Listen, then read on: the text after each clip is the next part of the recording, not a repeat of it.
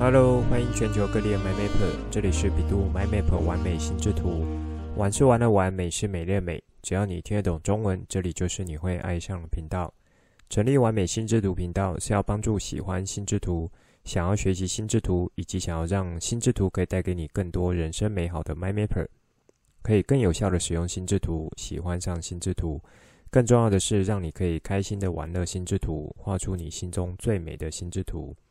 这一集来和你们聊一下，和心智图法一样，算是上个世纪伟大的思考术之一——六顶思考帽。现在就来听传奇聊心智图，一起完美心智图。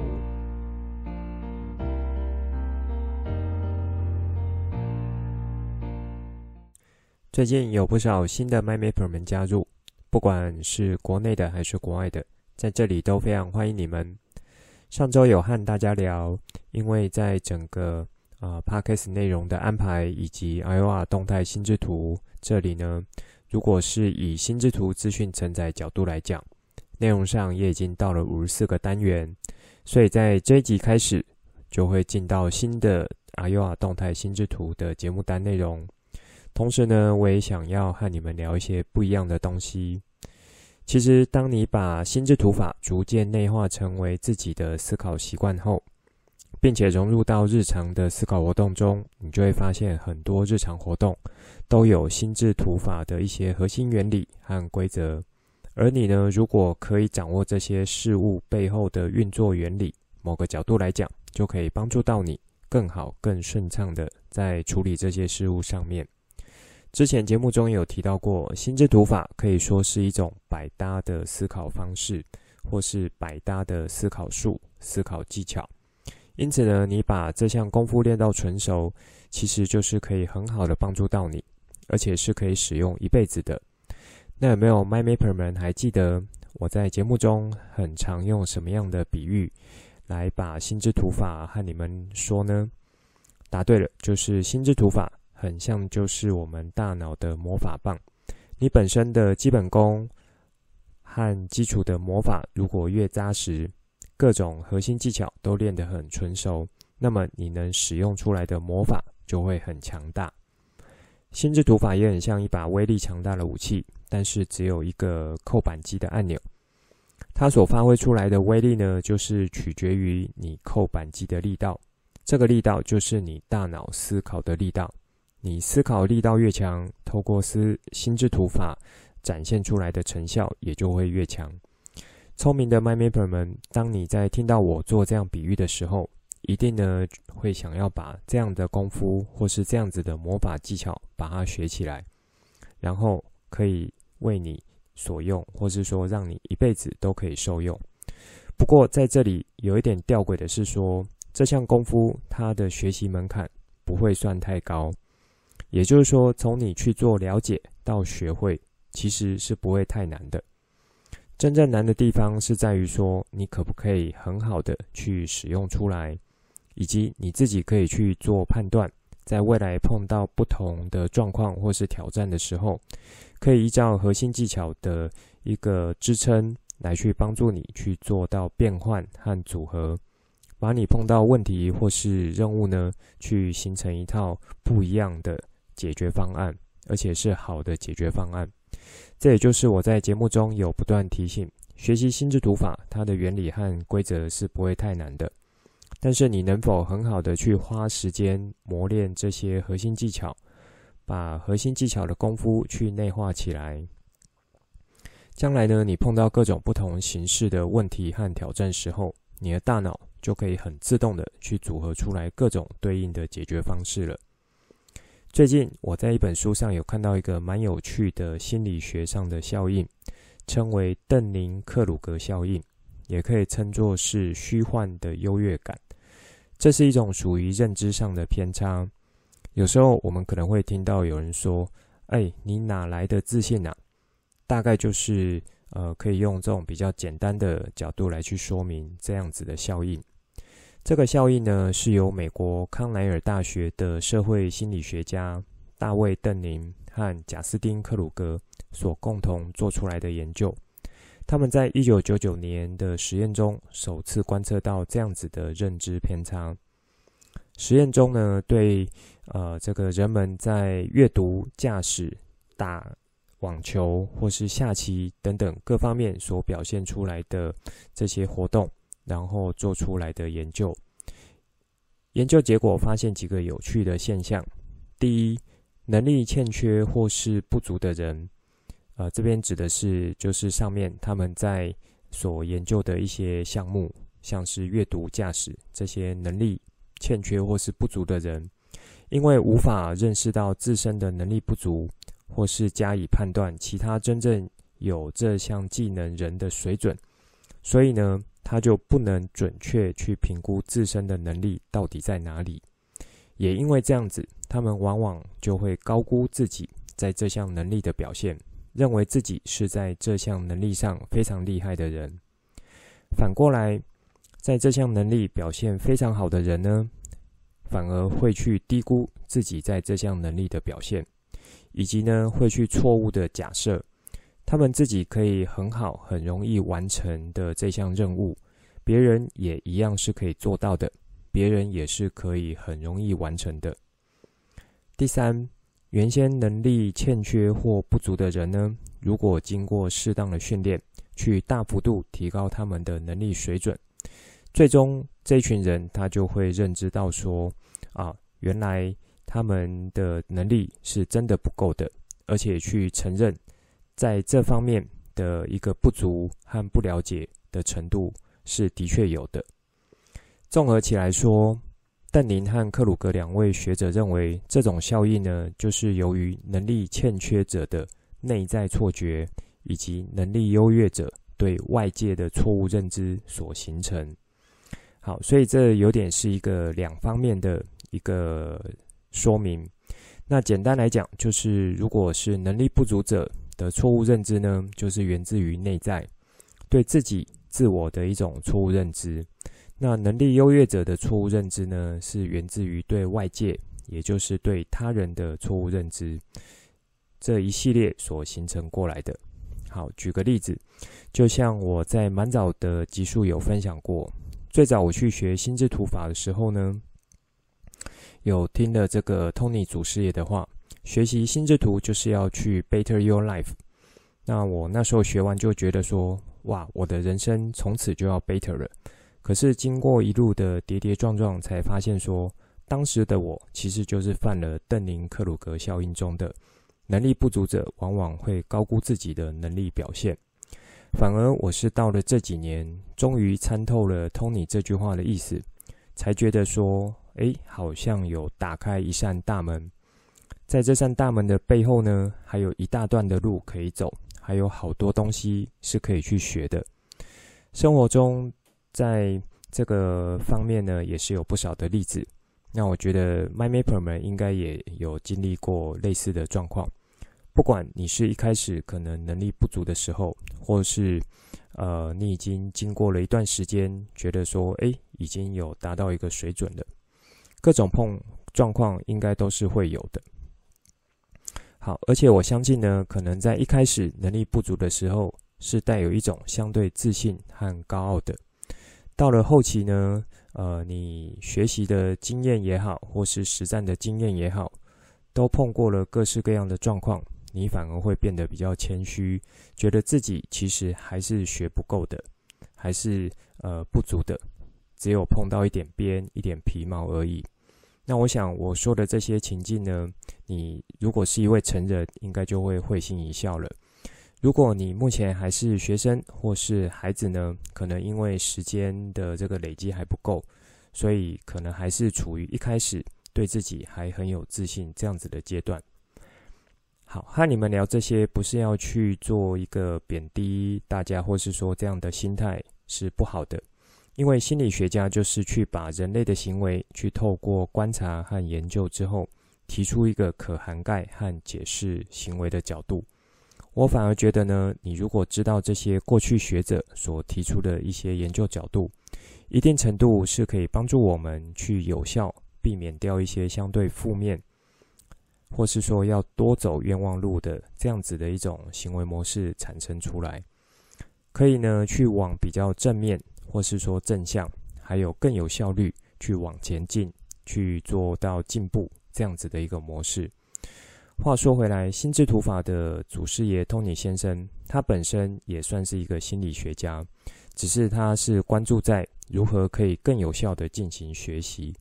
因此就是和大脑本身的运作特性有关。在当时，他就是研究了许多学科，综合了各个不同角度的理论基础，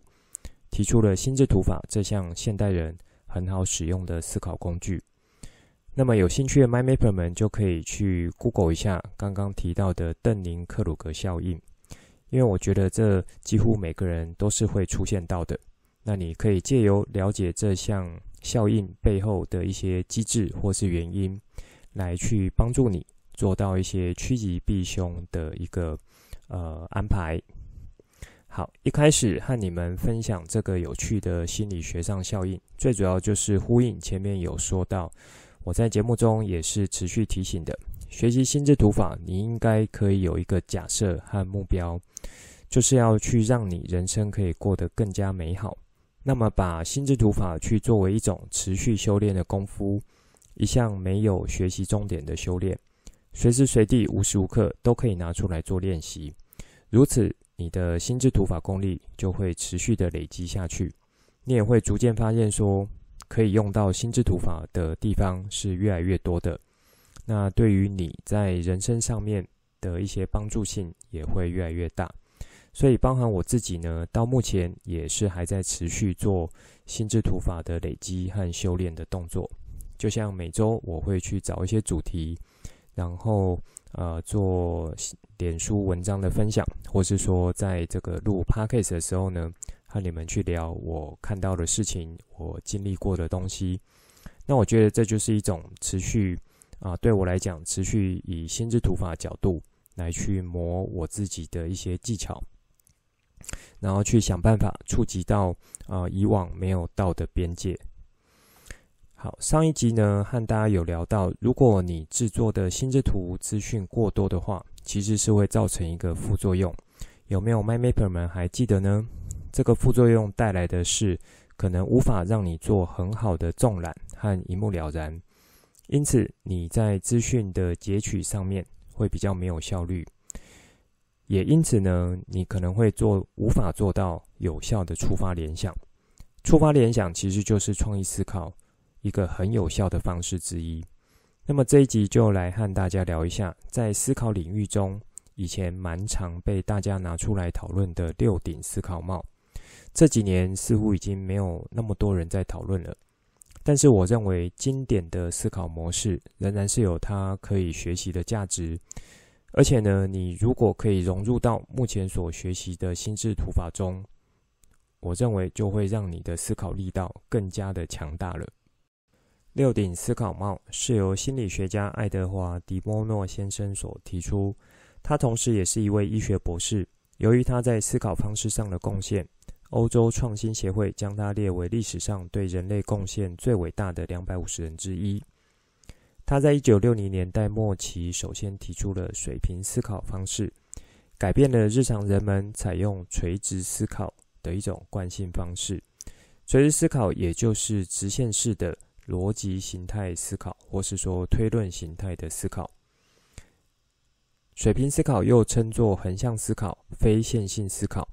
你也可以比较简单的用触类旁通这样子的角度来做理解。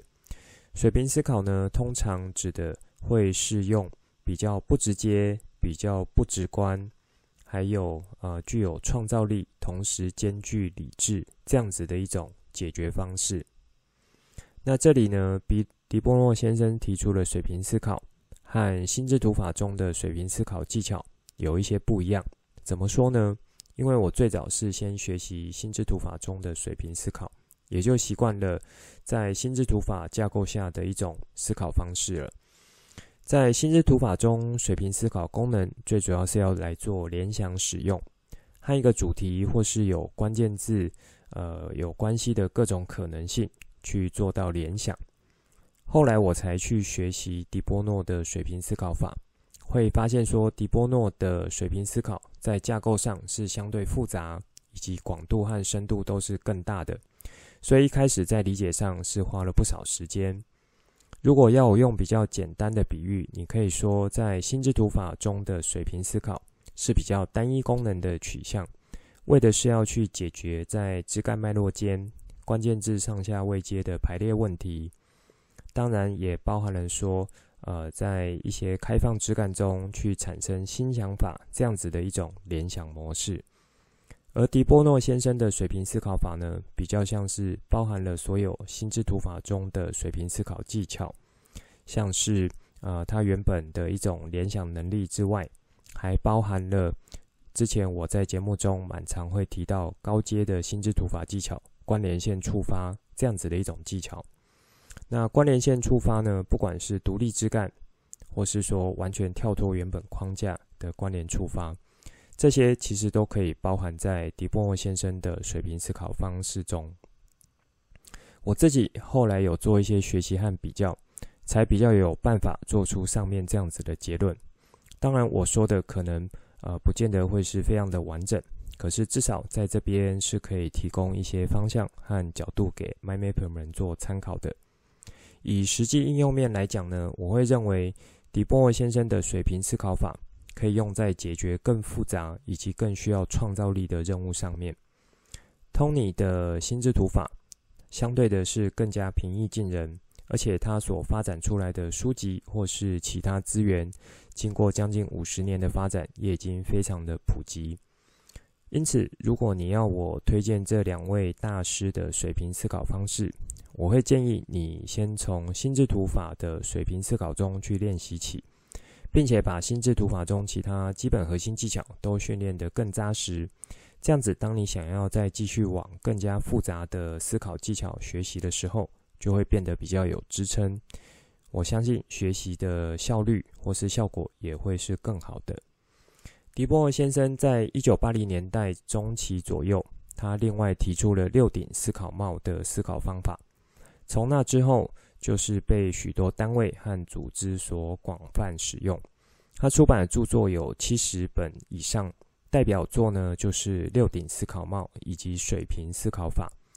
被翻译成四十一种语言，行销五十四个国家。不少跨国公司总裁、诺贝尔奖得主，还有各领域的精英都非常推荐他的著作。目前在许多国家也有对应的课程，或是在跨国大型企业中进行。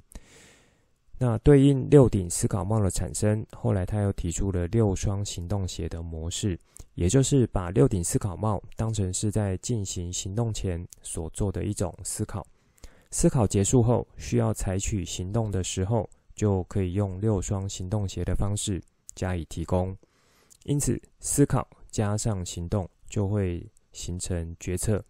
而当你有好的思考，并且有正确的行动。那么你做出来的决策就会是优质的决策。在六双行动鞋和水平思考法这两个部分之后，我再看有没有机会用几集的内容和你们聊。这里呢，我先拉回到六顶思考帽的部分，因为六顶思考帽是过去我在学习心智图法时候就已经同时在学的一个呃算是工具了。那时候呢，就是老师他把六顶思考帽。融入到心智图法的技巧，等于是一加一大于二这样子的角度来让我们学。后来呢，我也有在很多场合去使用和应用，也有用这个方式去做企业的内训，都有达到不错的效果。因此呢，我就先以我知道比较多的东西和经验来和你们分享。那我觉得这样子呈现出来的内容也会是比较丰富的。接下来就简单展开一下六顶思考帽。在这一集呢，我会先用比较概略的方式带过思考术，就是六顶思考帽的状况，然后呃，它可能的一些使用情境。在之后呢，几集内容会用比较细部的展开方式和大家聊。六点思考帽被提出来，最主要的出发点就是要去解决。当一群人每个人的想法各有不同的时候，可以如何有效地做出一些呃这个纷争的化解，进一步去取得共识？比如说最常见的就是在会议上会遇到的争执和讨论，每个人都有他自己的观点，每个的每个人的观点也都对，但是就是无法有效取得一个好的共识，让大家往最后要走的方向前进。这样子的场景，我想应该蛮多人是很熟悉的，尤其是像成人 MyMapper 的话，可能在工作职场上，说不定每天就是会遇到这样子的场景。那在学生或是孩子身上呢，可能很常遇到的就是同侪间的讨论，或是手足间的争执，可能是为了抢一个玩具，或是说要去做一件什么事情，或者说爸爸妈妈交代任务，呃。就是两个孩子都不太愿意，这时候就会出现这种争执的情况。那也有可能是在学校的小组专题啊、小组间的一个呃意见分歧等等的。啊，以及呢，可能是在家庭间，爸爸妈妈和两个孩子的话，四个人就会有四种想法。常常呢，也可能为了说晚餐要吃什么，假日要去哪里玩，每个人都有他自己的意见。那也有他自己的坚持，所以某种程度上，这也算是一种小型的会议战争。其实不瞒大家说，在我们家四个人，每个人的思考模式还真的是有一点天南地北。有蛮大比例的情况呢，是四个人都有自己的意见，而且也都很坚持。偶尔一些事情或决定，会有两个人同一阵线，或三个人同一阵线。但在我们家，蛮多时候是会处在一种唇枪舌战之中，所以之前我就把六顶思考帽的一些机制拿来在我们家使用，同时也是让孩子可以去学习到一些不同的思考模式和思考技巧，以效果来说是还算不错的。因此，你就可以说，只要有群体进行沟通讨论的时机，就会有意见相左，甚至是意见对立的时候。那么在这时候，如果可以有一套不错的思考方式，来帮助大家做到比较客观的陈述和想法上的厘清，对于要解决的事情来讲，都会是比较优质的。因为在当下有大家的共识所产生出来的解决方案或是行动准则，所以这些讨论出来的结果，一定会比原先这种做互相的争执争论。然后一定要去分个高下，不是你死我活这样子的场景，好的太多了。六顶思考帽这项思思考术呢，强调的是要从不同角度去思考同一个问题，进而可以客观的去分析各种意见，最后去做出优质的结论。这六种思考角度，其实也就是我们人类常见的几种思考行为和思考惯性。因此，迪波诺先生他很巧妙地用不同帽子的颜色，然后各自代表的意涵，来去加以形成一项可以反复进行操作的活动。你想看看，如果在会议争吵上，当各自有意见的时候，你要去反驳和你意见不同的想法，多半也就代表着你和这个持不同意见的人，从此已经分属在两个不同阵营了。甚至在会议之后，原本的友好关系可能也会因此变调。这些在以六顶思考帽这样子的操作角度来讲，其实是可以避免的。因为六顶思考帽的操作方式呢，它的一个很巧妙的地方就在于说，因为是以戴上不同颜色帽子这样子的一种比喻和模拟。所以当下只是请在场的各位去做一种类似角色扮演的方式来去呈现，而不是真正涉及到每一个个人他的个体价值观或是个人的这个主观思考、主观意见和主体意识等等的。所以反而会让许多原本呃这个坚持己见的一些想法，因为只是戴上不同颜色的帽子去做到模拟角色方式。因此就会有一些新的想法出来，那这些新的想法其实是不会去涉及到原本的个人的，所以这样子反而可以让在场的呃每个人更愿意去尝试用不同角度来做到思不同方式的思考。好，这样子听起来 My Map 们是不是觉得六顶思考帽其实是一个很棒的思考操作工具？除了你可以个人自己轮流戴不同帽子使用之外，更适合在群体间要进行不同意见的整合，或是要化解分歧意见的场合都非常好用。你也可以说，这就很像一种角色扮演。如果你有常看电影或是舞台剧之类的节目呢，就会发现说，演员其实就是在演出剧中角色，尽可能去做到这个原本的角色设定，或称为人设。那么演员在台上的演出受到欢迎，观众也就会非常喜欢。这些演员下了戏，就会回归到原本自己的角色设定，和剧中的角色是有差别的。所以戴上不同颜色的帽子，就很像是做一次角色扮演一样，去扮演好那顶帽子原本的角色设定，对同一件事情去提出对应的想法出来。这边举一个例子，比如说现在要你用非常正向的角度，也就是黄色帽子来看孩子考试作弊这件事情，你会怎么看？好，因为我还没有很完整说明各个帽子的角色和功能。这边只是很快用一些例子让你们感受一下。上面这个问题，如果是你，你会怎么回答呢？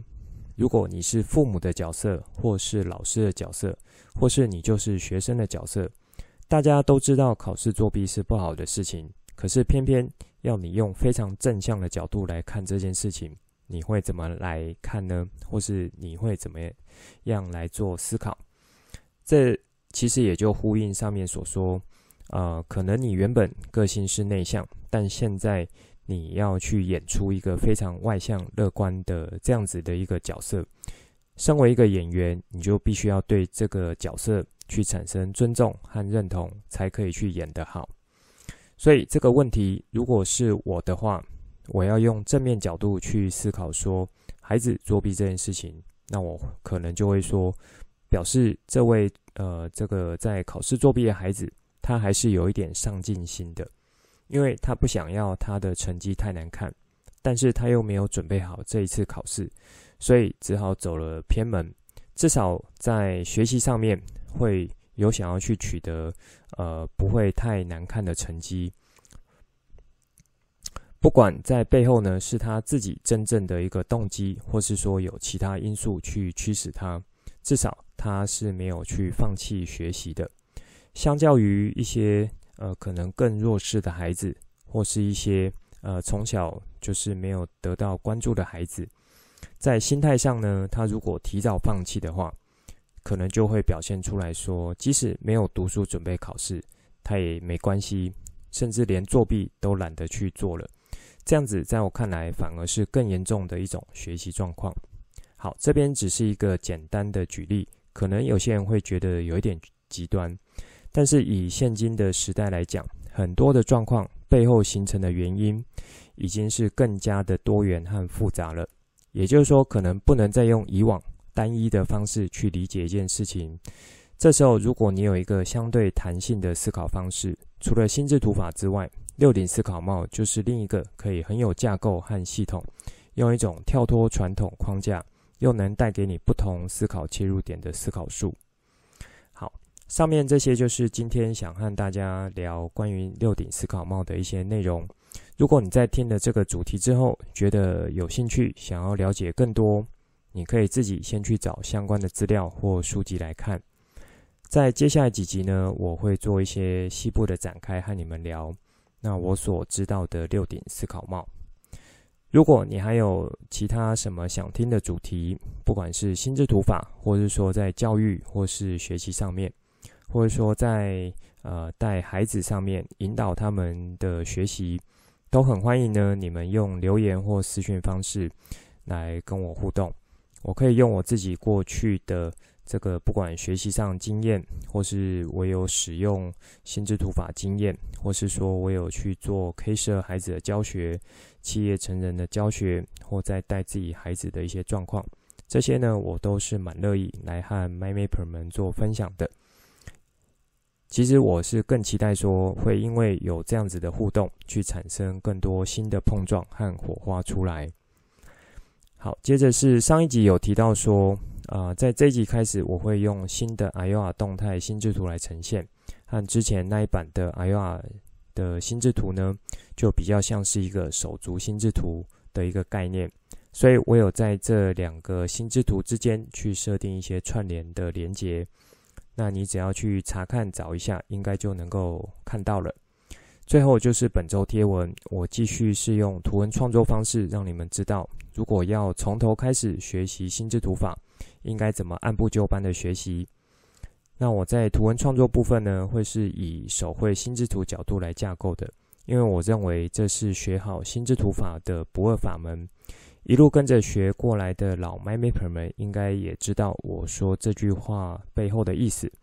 当你的基础够扎实了，去使用软体来进行创作的话，你就会像是获得了一双翅膀一样自由。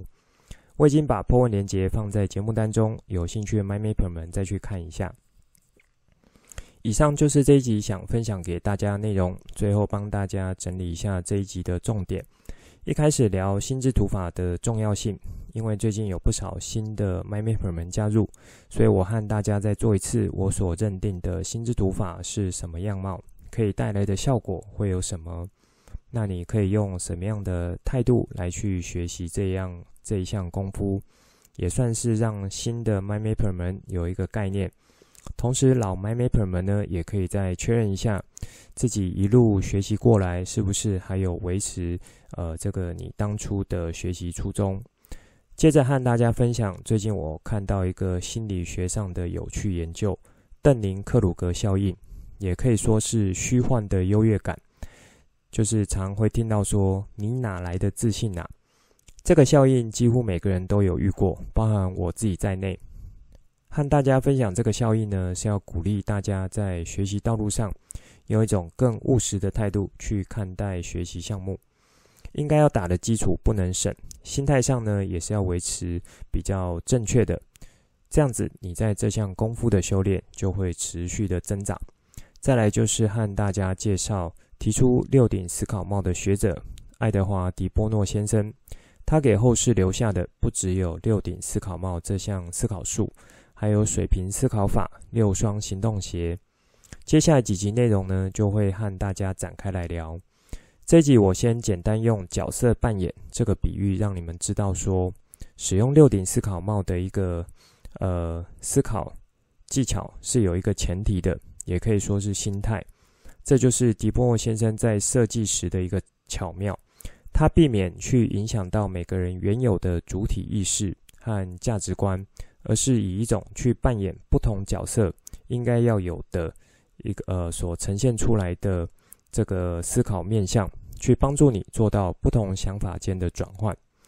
我也有简单举一个例子和你们互动，因为事先和大家聊基本观念，所以一些内容呢就先点到为止，让你们可以有个初步概念就可以了。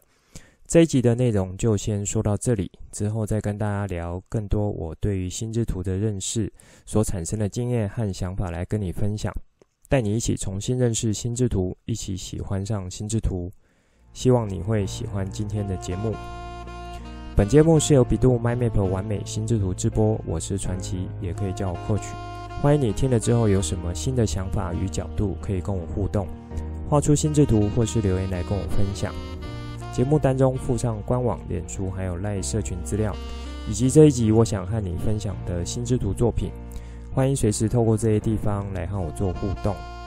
如果你也喜欢这个频道，觉得我分享内容对你有帮助，也觉得对你亲朋好友有帮助，记得帮我订阅、给爱心，把这个频道分享出去，邀请他们一起来享受心智图的美好。我们下次见，拜拜。